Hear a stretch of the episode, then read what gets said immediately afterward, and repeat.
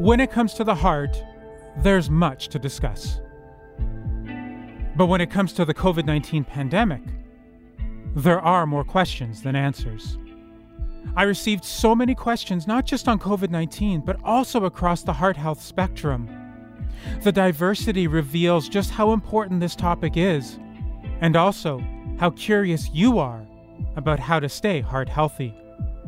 We have Ian Paterson back with us to answer what he can, based on research, including his own. He's a professor in the Department of Medicine in the Division of Cardiology at the Faculty of Medicine and Dentistry at the University of Alberta.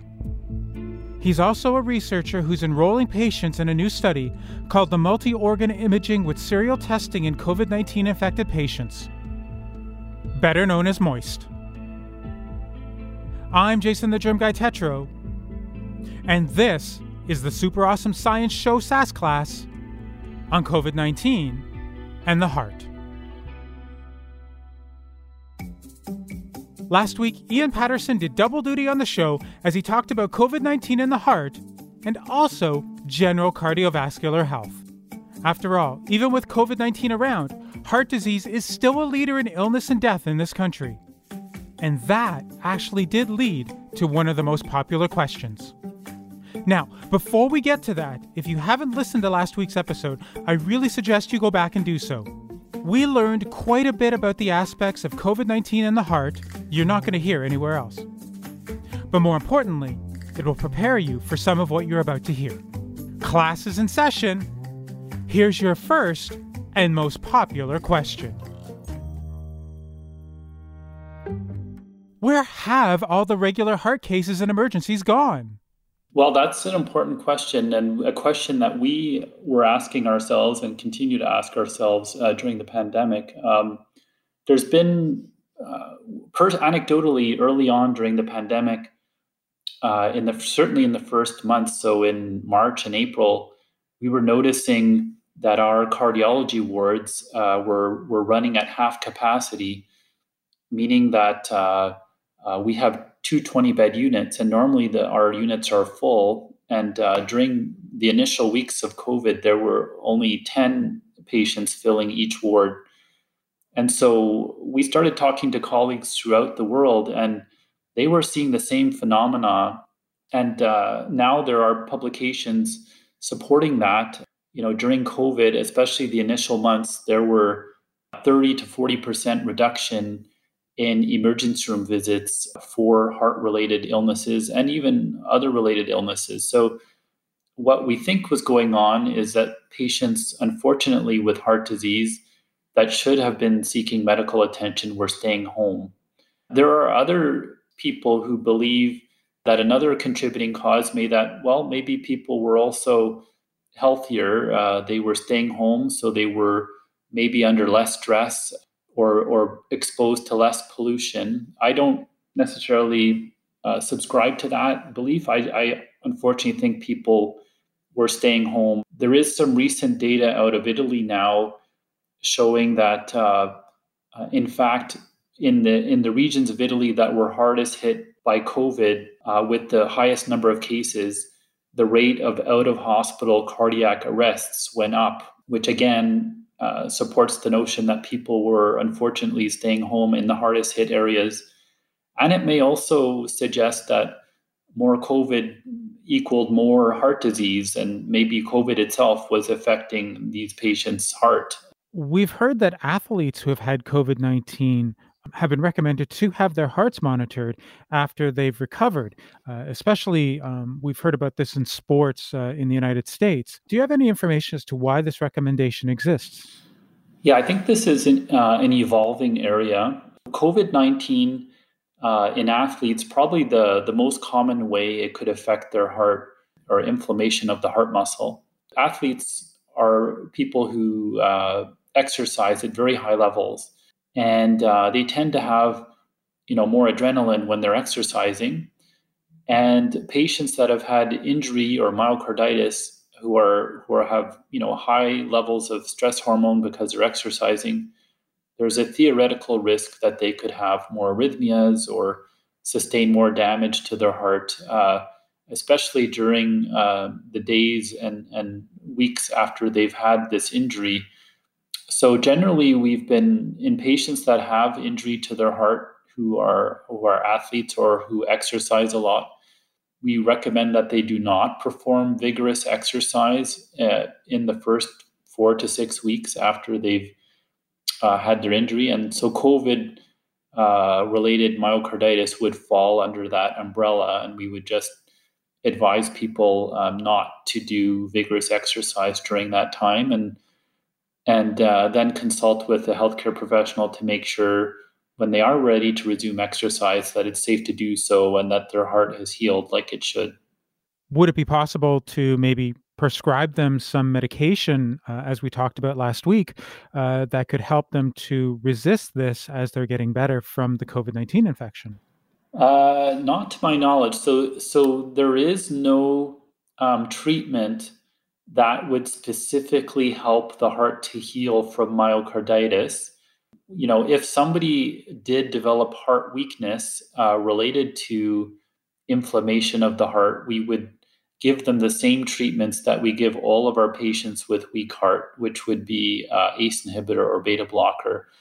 So that's just sort of a general treatment that we give to all of our patients, uh, but it does not specifically target uh, COVID uh, or, or um, myocarditis per se. There isn't any sort of anti inflammatory treatment available that we know of to help speed up the recovery or block the inflammation. During the early parts of the pandemic, hydroxychloroquine was a huge debate when it came to treatment of COVID 19 infection. And part of the reason behind the debate was the risk to heart health.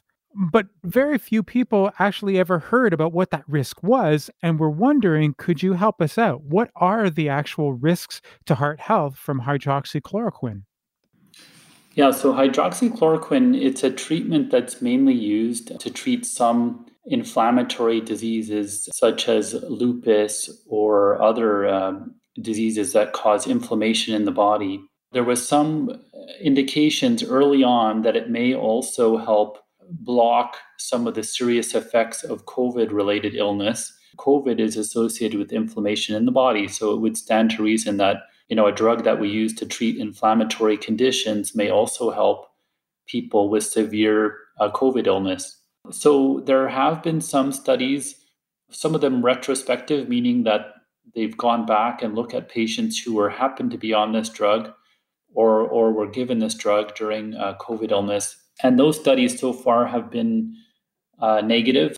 People who are exposed to patients with COVID, if you take hydroxychloroquine, it's been shown that it does not diminish your risk of developing COVID. So some people have been taking it thinking, oh, uh, you know, maybe it'll prevent me from getting COVID, but actually that's unfortunately not been the case. In hospital, there's so far no data showing that uh, taking hydroxychloroquine improves outcomes for people hospitalized with COVID. Another concern with hydroxychloroquine is it's a medication that can affect the electrical activity of the heart. And so people have been concerned if there's no benefit, could there be harm? There's been some concern that this medication could promote arrhythmias, in some case, dangerous arrhythmias. And uh, while there is some data showing that it, it it does in fact affect the electrical activity of the heart. It does something called it, it lengthens the QT interval.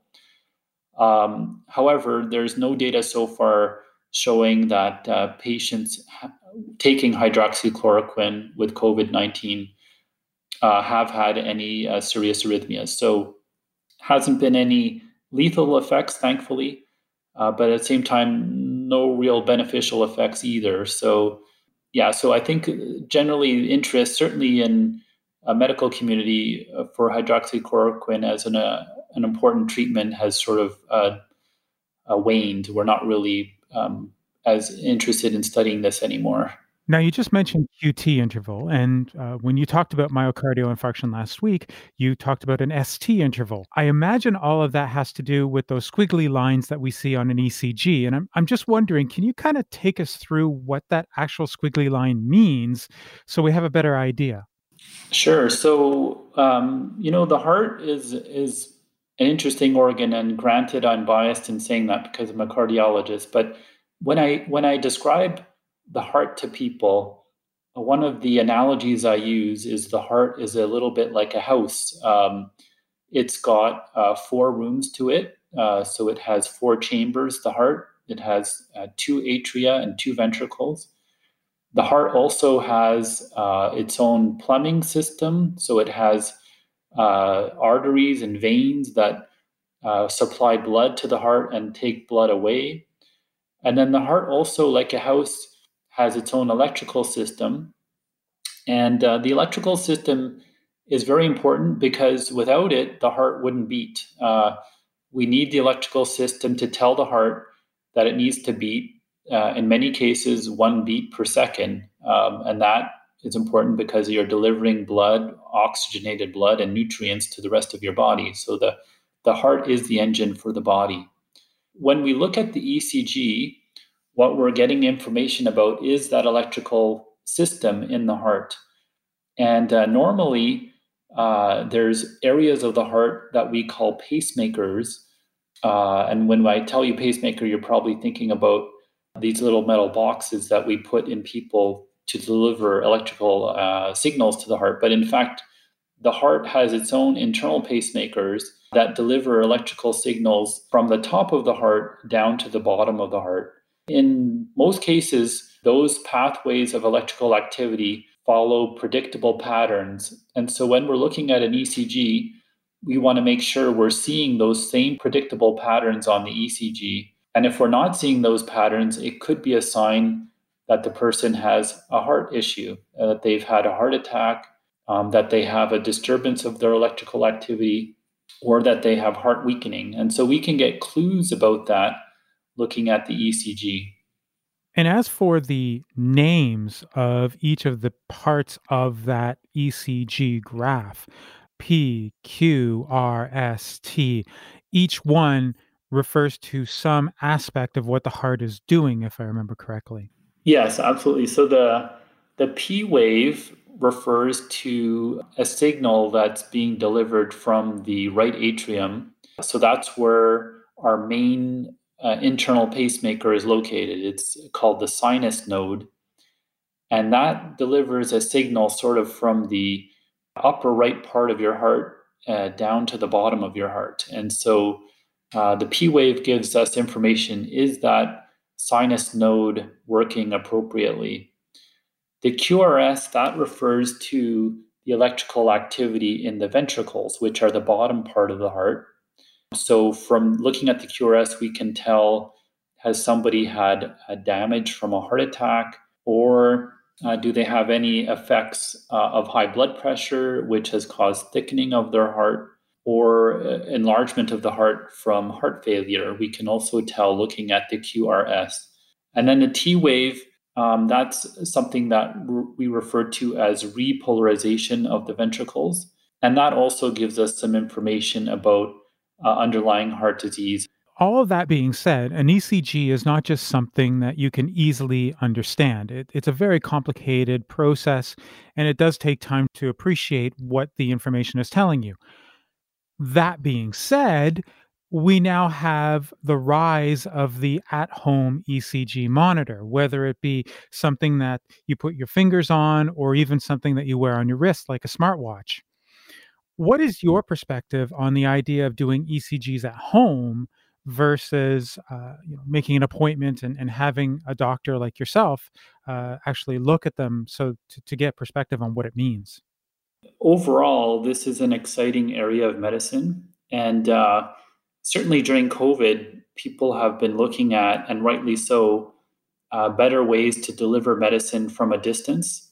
And uh, this is one of the ways, this technology existed before COVID, but I think it's something that certainly is gaining prominence during COVID and likely, I predict, will not lose its place after COVID. So far, I've actually been quite impressed with the technology. Uh, so we're talking about small applications, uh, in some cases watches that can d- detect and diagnose electrical uh, activity of the heart.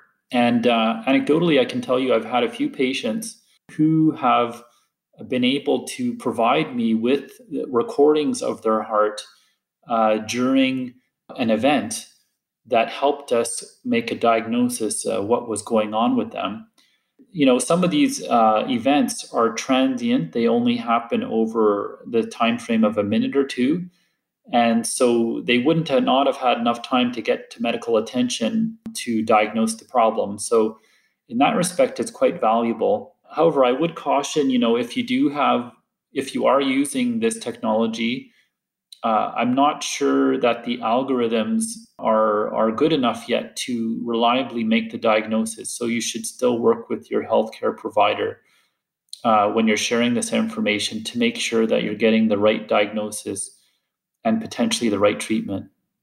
You're both a researcher as well as a clinician, so you will have a very different perspective on the impact of COVID 19 because you're not just simply in a, in a room or or an office you're actually on the floor and i'm wondering if you can share with us what it's like to be not only looking to f- solve the the problems such as you're doing with the moist study but also being there for the individual patient on a day-to-day basis. You know probably the the main reason i'm I, i'm in medicine and, and i do research is I, I really enjoy the, the discovery that happens. And you know discovery and curiosity and and learning about new things that's something that happens on a daily basis uh, in all of our lives. And uh, one person once told me if you could learn something new every day you're doing very well. And uh, so as a clinician when i'm helping and, and working with patients I, I often ask myself questions you know is there something i can learn working with this person, something they can teach me, and uh, and then sometimes that leads to bigger questions. And you know uh, questions that end up becoming the basis of research projects and saying you know in this one case maybe this is something that we can extend beyond this one individual and look at a group of individuals and see if we can and make a, a study to be, provide better treatment or better diagnoses. And uh, um, you know, really, I find clinical care is sort of the crux uh, for research or for my research. It, it's what drives all of the important research questions. You know, at the end of the day, we want to be able to help people, and uh, it's it's through working with patients that we will learn what are the most important questions that we need to be asking ourselves. And there you have it. I want to thank everyone who asked a question and hope that you gain some further insight into how to keep your heart safe at all times. Now, if you didn't hear your question, make sure to let me know by tweeting me at JATetro or sending me an email at thegermguy at gmail.com. And if you do want to leave me a voice message, just head over to speakpipe.com slash sass, that's S-A-S-S, and leave me that voice message. Next week, we're going to be talking about COVID-19 and the nervous system. This, too, has become an important topic of concern you don't want to miss it. And that's why it's best to subscribe so you never miss an episode. And while you're there, don't forget to rate and review us. It really does help spread the word and get more people to find the podcast. We're proudly part of the Curious Cast family and are available with Apple Podcasts, Spotify, Google Podcasts, and everywhere you get your streaming audio.